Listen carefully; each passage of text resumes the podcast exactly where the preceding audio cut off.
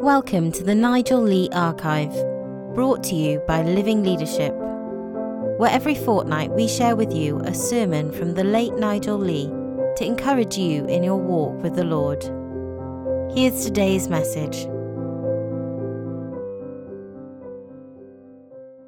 Welcome to the Nigel Lee Archive podcast. I just wanted to pop in by way of introduction before today's episode to give you some important context. The following sermon was preached on a Sunday following the tragic death of one of the congregation members. This is important context and will be referenced throughout the sermon. To protect the identity of the person who passed away and their loved ones, whenever they are mentioned, we have chosen to redact their names with a beep. We hope you understand this decision and that it doesn't spoil your listening experience. We hope the following sermon provides you with much comfort and encouragement as Nigel Lee unpacks Psalm 23. On a day like this, um, for a while, and um, just share with one another and encourage one another. And just be together as, as God's people. Human life is so very fragile, isn't it, when you think about it? One ways like a, a kind of beautiful Ming vase. It, it's so precious and, and so beautiful and yet so easily broken. A bank holiday Monday can start out just normally in the sunshine and with friends and it by the time it's ended the whole of life is, is never going to be the same again. In this church we have consistently taught people for years and years that the things that really matter in life are, are not possessions. It's not a question of being super healthy or wealthy or powerful. It's relationships. Relationships, obviously, with, with family and, and with friends, with, with other people, but above all, with God Himself. And we come back to that again and again and again. In one of the Psalms, Psalm 62, the first two verses go like this. My soul rests in God alone. My salvation comes from Him. He alone is my rock and my salvation. He is my fortress. I shall never be shaken. We can come back to Him again and again. But when life cuts in on us and attacks those very things, family, friends, relationships, we look to the God who gave us life in the first place, who taught us these values that we've been reaffirming this morning and, and singing together, and we look to Him with our big human questions. Why? I wonder, is there a person here who has been aware of what's been happening this week who hasn't asked that? And sometimes asked it to God. Why? And how do people cope now? And what is God saying? And what have other people who have gone before anchored their faith to in times like this of deep sadness and tragedy. Well, another thing that this church has always stood for has been this, this idea that God speaks to us and he speaks chiefly through the Bible. What the Bible says is what God is saying. Day after day, year by year. That's why it's called the Word of God. There are a number of Psalms that are called the Psalms of Trust. Each of them is written by David the king, written um, when the chips were down, when he was uh, crying out to God, declaring in the face of crisis the things that he still believed, no matter what. Psalms like Psalm 11, Psalm 16, Psalm 62, and the best known of them all, the 23rd Psalm.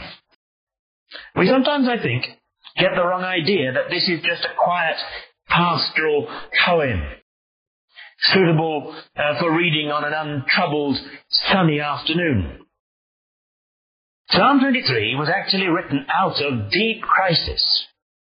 David has been battered, and he stands facing danger and is looking over his resources so that he can cope. David is facing hostile circumstances and clearly in the poem, hostile people. And yet out of this experience comes this great psalm of trust. And in the whole psalm, uh, turn to it if you will, we're going to look at some verses from it. the 23rd psalm, right at the very heart of your Bible. If you would like to read it, we're only going to read three verses. Hand up, and the Bible will come to you. Find the 23rd Psalm. In this Psalm, David, the king, makes three great statements about himself in his relationship with God. He says, firstly, I shall not be in want. Secondly, I shall not be afraid of evil. And thirdly, I shall one day live in the Lord's house forever. Do you see that? The first three verses. I shall not be in want. Verses 4 and 5. I shall not be afraid of evil. And in the sixth verse, I shall one day live in the Lord's house forever. Let's read those verses 4 to 6. Even though I walk through the valley of the shadow of death, I will fear no evil, for you are with me. Your rod and your staff, they comfort me. You prepare a table before me in the presence of my enemies. You anoint my head with oil. My cup overflows. Surely goodness and love will follow me all the days of my life, and I will dwell in the house of the Lord forever. 4. Notice two things here. The journey that David speaks of, and the journey that we all follow, does go down into the valley that is called here the valley of the shadow of death, or, or perhaps the Hebrew means the valley of the darkest shadows. But says David, when I go down there, where it gets dark and colder and a bit more frightening, I will fear no evil. Death, says the scriptures, is the very last of the enemies to be destroyed. Paul is quite plain about that in 1 Corinthians 15, but it will be. One day, death will exist no more. It will never, ever again threaten anybody who's alive at that time with God. It will be no more. Revelation 21 says there will be no more death, no more mourning, no more crying. One day. But for us now, here in this life, it still exists. It is the last enemy to be defeated. It still exists, causing heartache and heartbreak and frustration and anger. And we feel these things as the Lord Jesus Christ did. But for the Christian, the sting of death has been drawn, says that same passage in 1 Corinthians 15. There is no fear of separation from God. None whatsoever. There is no anxiety about where a Christian has gone to. No anxiety at all about where is right now. No break at all in relationship with God. And that is entirely because of the resurrection of Jesus Christ after his death. We're still, aren't we, in the season of Easter. This accident that caused all this happened on Easter Monday. And it is our Christian framework of thinking that gives us the way of starting to respond to something like this. Dear friends, death is not the end. Hmm? Suffering is not the end. Evil does not win. The Word of God will tell us that on page after page after page.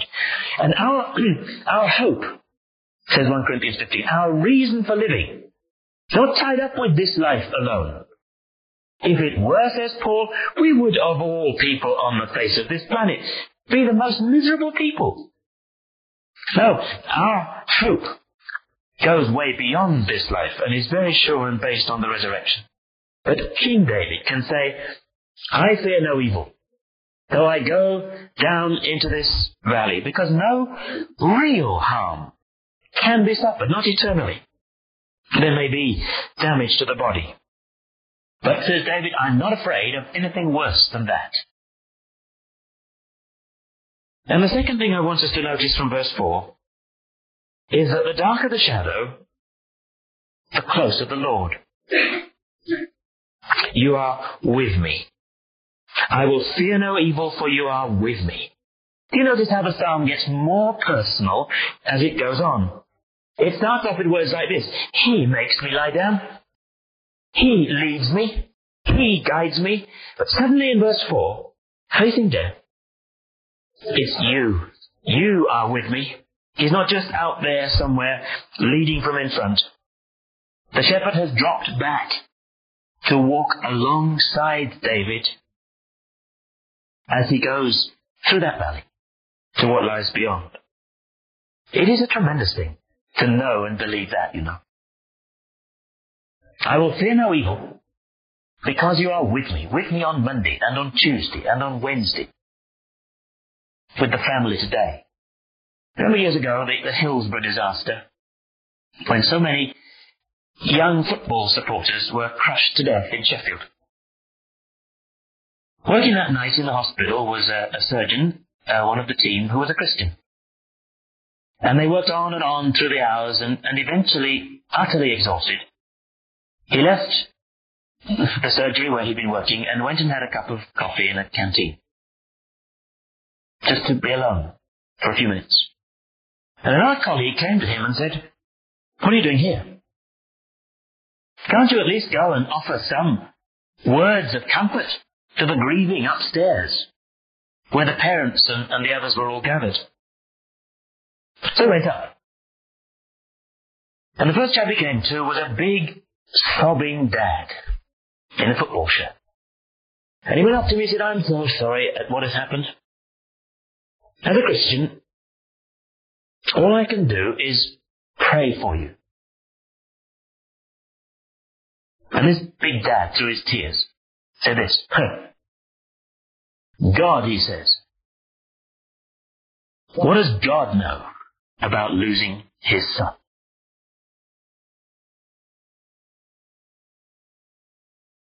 He knows everything there is to know. Everything. I will fear no evil. What a comfort. You are with me.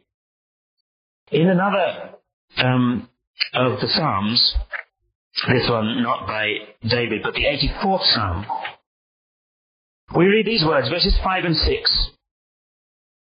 Blessed are those whose strength is in you, who set their hearts on pilgrimage. This journey we've been thinking of. As they pass through the valley of Baca, as it, it says in, in our NIV version, it means the vale of weeping. As they pass through that place, they make it a place of springs. Was saying only yesterday, um, to some of us, he's probably said it to many. How many people have commented in Warwick Hospital in, in the last few days, and particularly in that intensive care ward, at the astonishingly different atmosphere around bed. The nurses commented on it. It got to such a state as the week went on that other people from other departments in the hospital were actually taking a detour in order to come into that ward, to be there, just to experience whatever it was that those uh, great nurses who have been working so intensively on that ward have been telling them about during the course of the week. They've been commenting on the strength displayed by, by the support of, of friends and, and family. They've never seen anything like it. There is a man in that ward today, and since the moment he was taken in, he's never had a single visitor. Been there days. There's never been a moment when haven't had folk there with them. The Lord promises to be with us. And that promise has been fulfilled. It's been manifested again in our midst, within our own church family experience in the course of these last few days.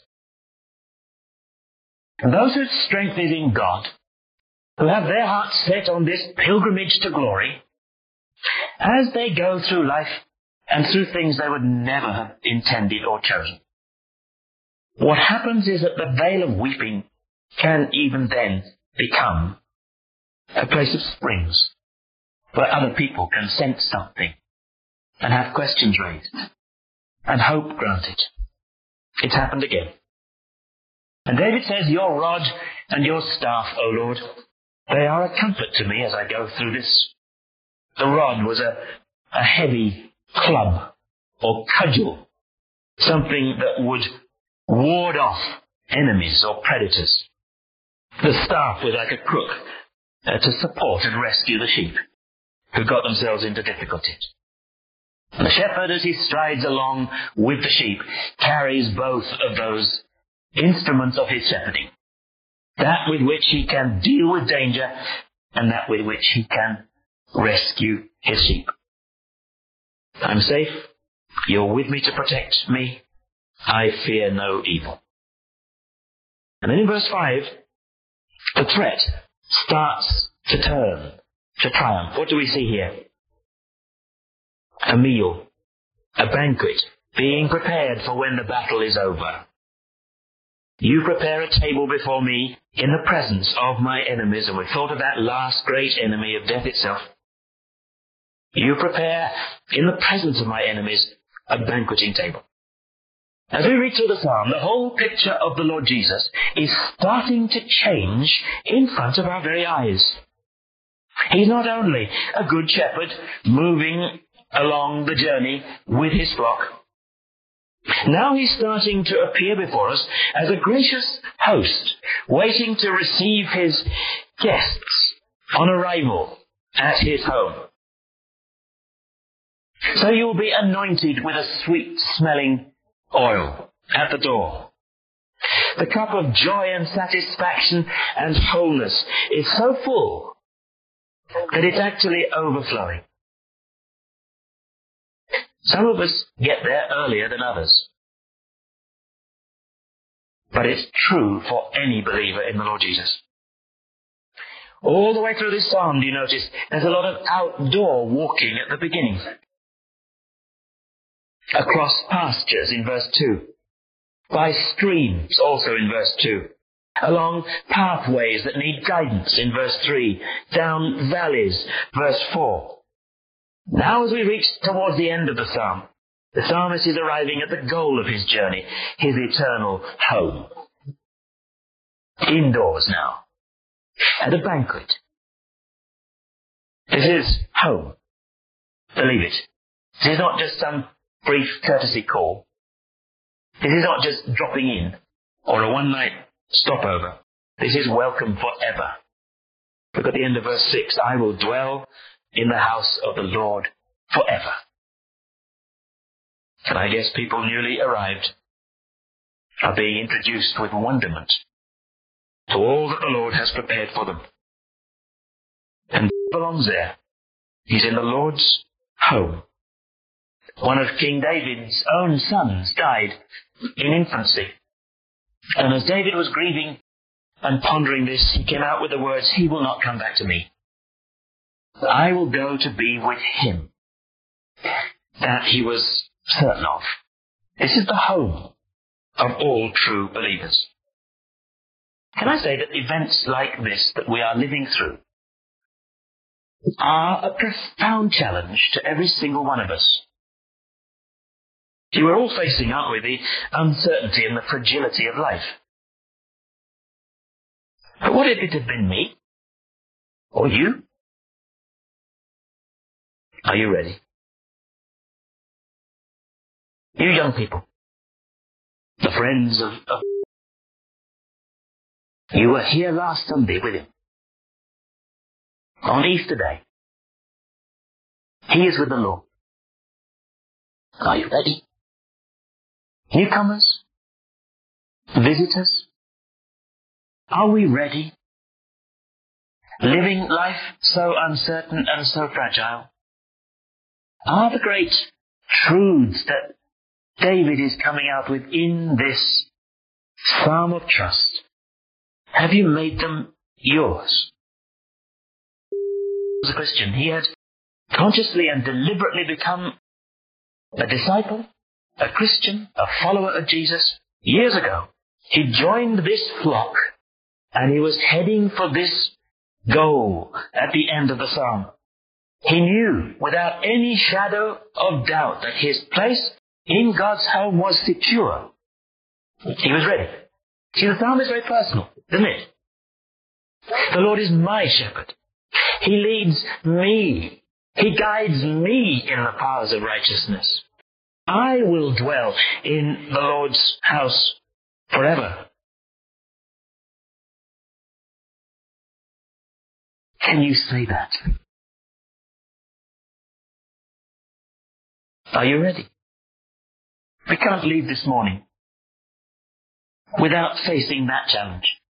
If you haven't made these kind of things your own, safely yours, we need to talk. Perhaps afterwards, uh, here near the front or out near the meeting place, we need to talk and get this matter settled. Only then will you be able to say, as David does in the psalm, surely goodness and love follow me all the days of my life. It is a remarkable psalm, isn't it? At the start, there's the sense of the Lord out in front, going on ahead, picking the way for us to follow. And then in the middle, when, when the shadows darken, he comes right alongside. He is with me in the valley of the shadow of death. And then here, by the end, he's also bringing up the rear. He's behind. Goodness and love follow me all the days of my life. It is the unique experience of a Christian. Let's come to a conclusion.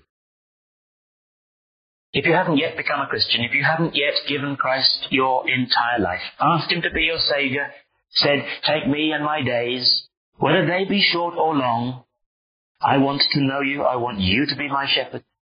I want to have my place secure in that eternal home. If you've never said that, you need to say it in faith, meaning it to the Lord Jesus Christ without delay. And as we uh, live through these things with, if we were to look at the circumstances alone, I think we could only just feel profound pain. The bitter taste of a very tragic accident. No question. Something to make us weep, as we have done. But as a Christian, our eyes are on God, aren't they? A sovereign God who has all things in his control.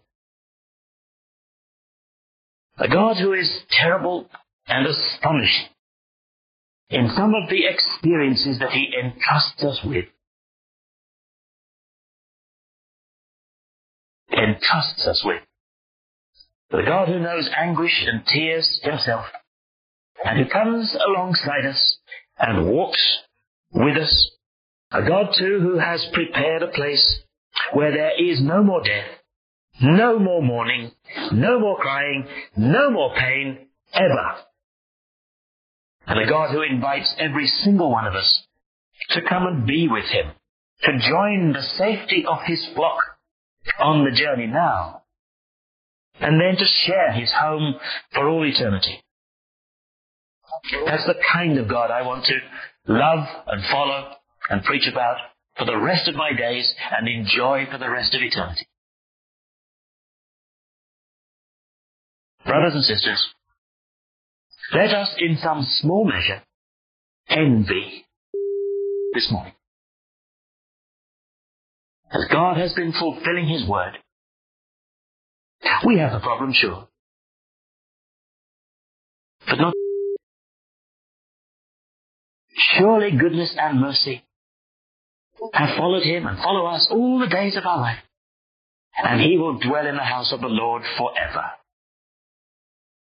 What a triumphant thing to know for your own personal experience. This is our faith. It's a faith that is rooted in the resurrection of Jesus Christ, in the promises of His Word. It is not a flimsy thing.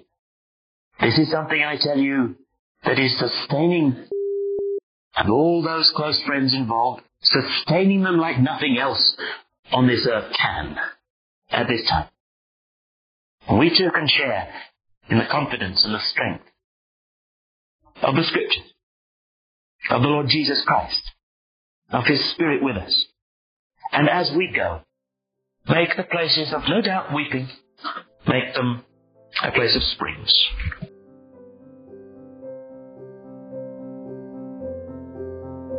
Thank you for joining us today.